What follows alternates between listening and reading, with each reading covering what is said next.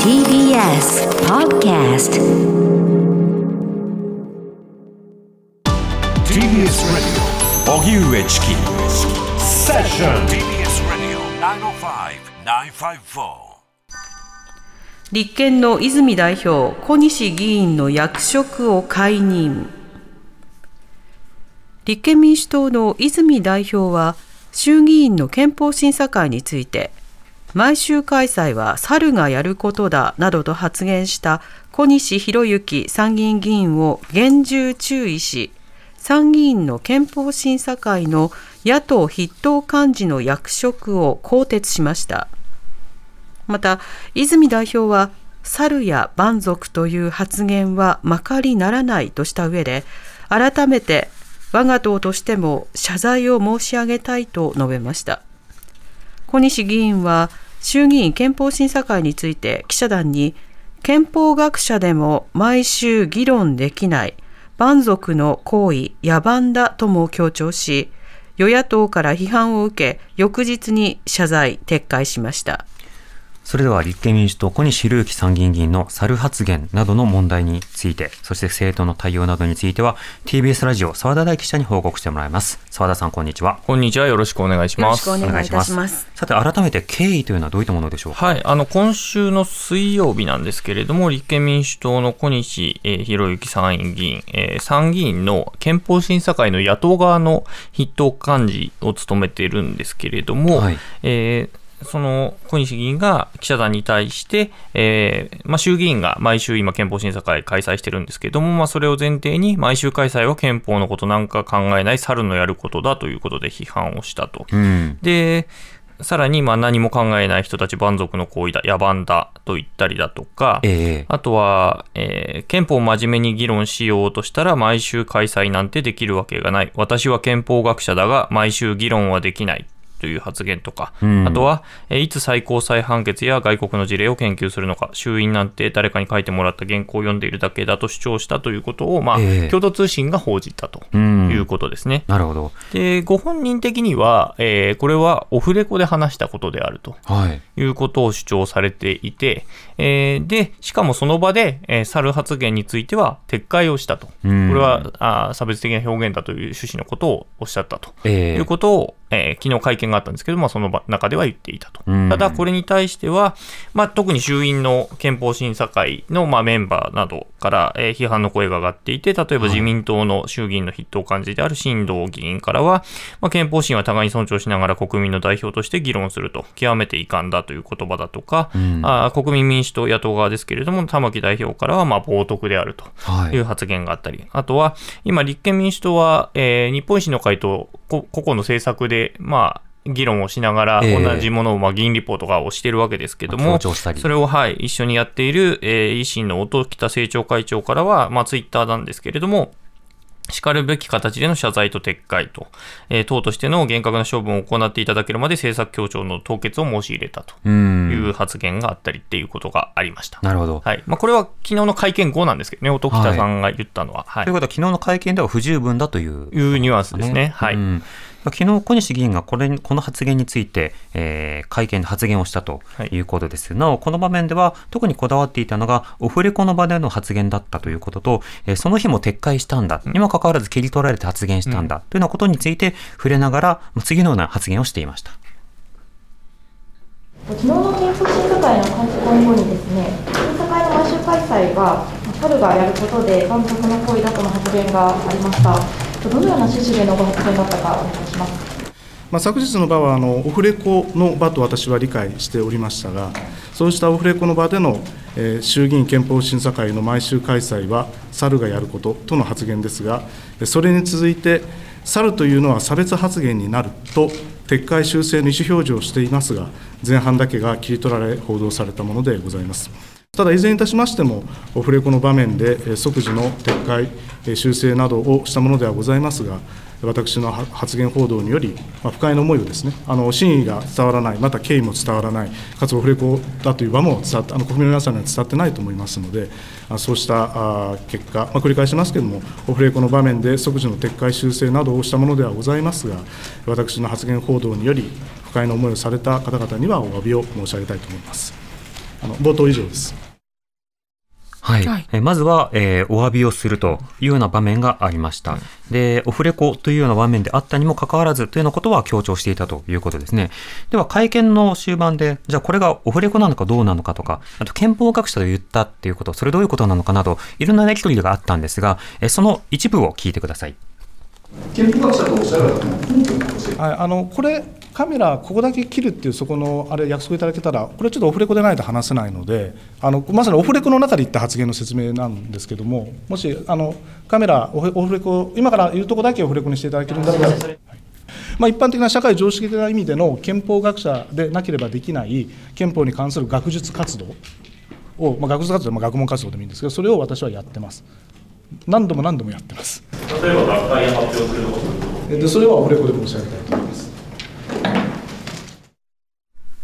はい、えー、だいぶあの当日会見の中ではここをオンにここをオフにみたいな、はい、そのあたりで現場でも混乱というか結構揉めていたみたいですね。そうですね。まずあの小西さんと、えー、記者がまあ、ある種、オンだったのか、オフだったのかっていう話で、はい、いや、レコーダー回しながらやってたら、おおオンであるというのは記者側が主張する、うんえ。ー、いやいや、あれはオフの、オフじゃなきゃ言わないことを私は言ってるんだから、あれはオフじゃないかと。い。う話もあり、はい、で普通、確認するだろうという話を、まあ、小西議員は記者に対して言うんだけれども、えー、まあ、オンであれば通常確認しないというのが、まあ、慣例というか、通常なので、うん、オンというのはつまり、えー、オフィシャルにおっしゃったことなので、はい、でそれはちゃんとカメラが回っていたり、あるいは IC レコーダーが回ってたりっていうことなので、うん、まあ、その状況の場合は普通確認はしないですね、はい。うん、これを言っていい、あの書いていいのかどうかっていうのは通常確認しないんで、えー、まあ、そこについてのまあやり取りがあったり、あるいはここで、えー今、じゃあオフで話しますっていうことを、まあ、カメラの前でいきなり言い出したので、うん、いや、それはだめでしょっていうのを記者間で揉めたりっていうことも途中であったりっていうような場面もあります、はい、ある記者が応じようとしたら、別の記者が、いや、だめだ、だめだ、だめだ、だめだっていう、っていうようなやり取りもあったりとか、かなり、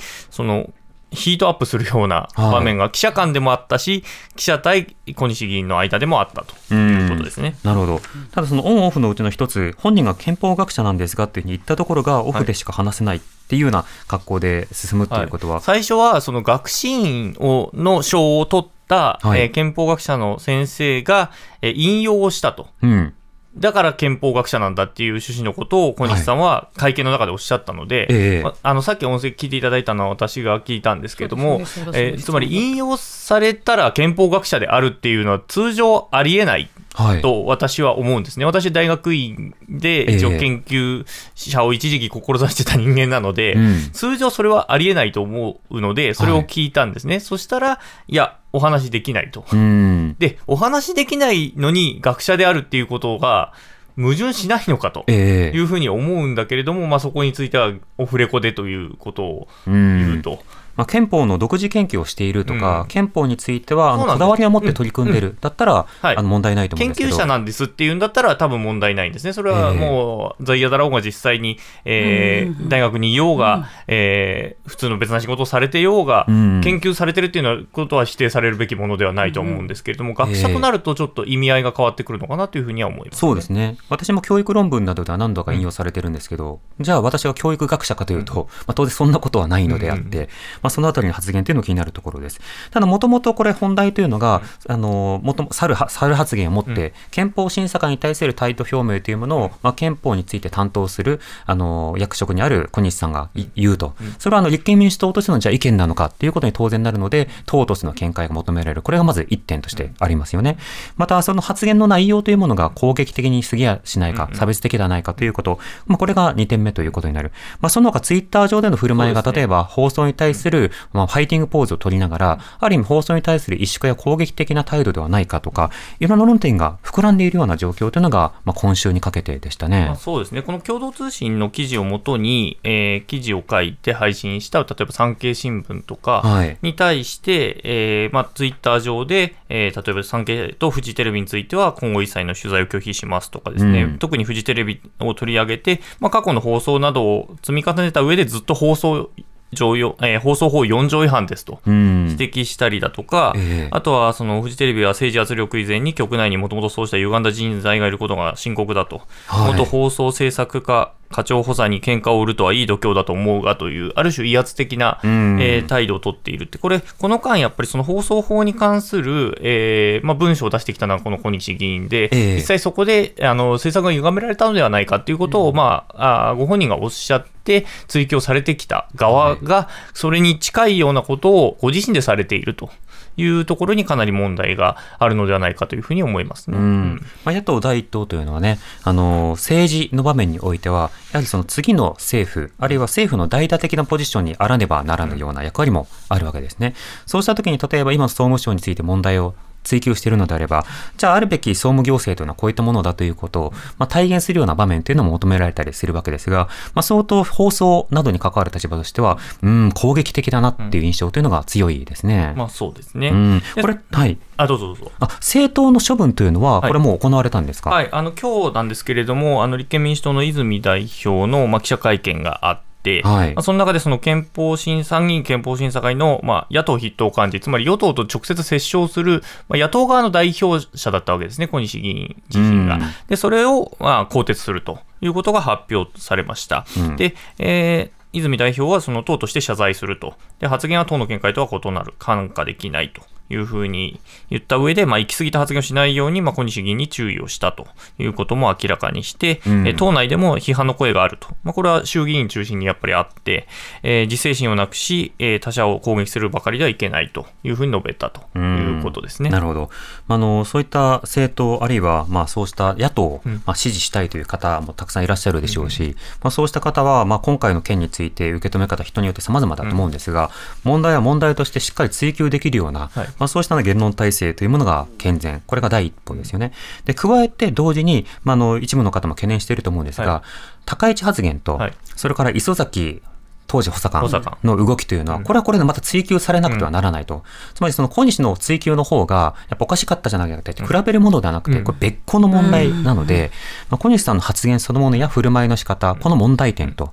そして政府行政が歪められてきたというその背景、これを追及しなくてはいけないのだが、まあ、今回の一件で、なんかちょっと別の方に、メディアの、なんでしょう、報道というか、注目はそれていきそうな気はしますよね。まあ、そうですね。実際この間のやっぱ質疑の中でも、結局やっぱり高市さんが捏造したししないっていう話に、やっぱり焦点が、えー、集まってしまっていて、うん、そもそもの磯崎さんの動きだとか、それをについて、その国会の質疑を利用したのではないかっていう動きだとか、はい、そういうところが、あの割とぼやけてきたというか、うね、あまり焦点化されなくなってきてしまっているという問題があって、うん、やっぱりそこはもう、本当に明確に切り分けて、我々報じる側もそうですし、やっぱ見ていかないといけないなというふうに思いますね。えー、そうですね。本丸の議論していきたいなと思います。うん、さて今日は澤田さんはえ夜10時からは、武田佐哲さんの明日の開始、金曜日が最終回ということで、そうですね、これからプレキンナイトということで、進んでいくわけですが、そちらでもさらに詳細なレポートもあるそうですね、私、あのもう一個別な質問もしていて、やっぱあの議員としてどうなのかっていう部分についてあの聞いてますので、その話も、あのそちらではしたいなというふうには思っています。はい。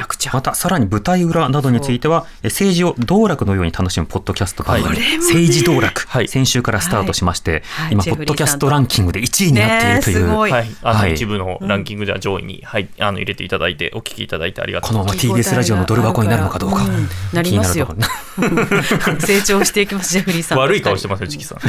まあそれはともかく、そちらの方でもね、いろんな裏の、裏のというか、取材秘話、取材に対する心構えなど、いろんな話もしてほしいなと思います。応援し続けますよ。はい、澤田さんありがとうございました。失礼しました。ありがとうございました。TBS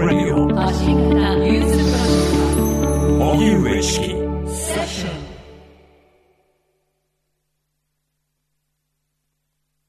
TBS ワシントン支局の樫本照之と涌井文明ですポッドキャスト番組「週刊アメリカ大統領選2024」では大統領選の最新の情勢やニュースを深掘り現場取材のエピソードや舞台裏も紹介しています毎週土曜日午前9時頃から配信です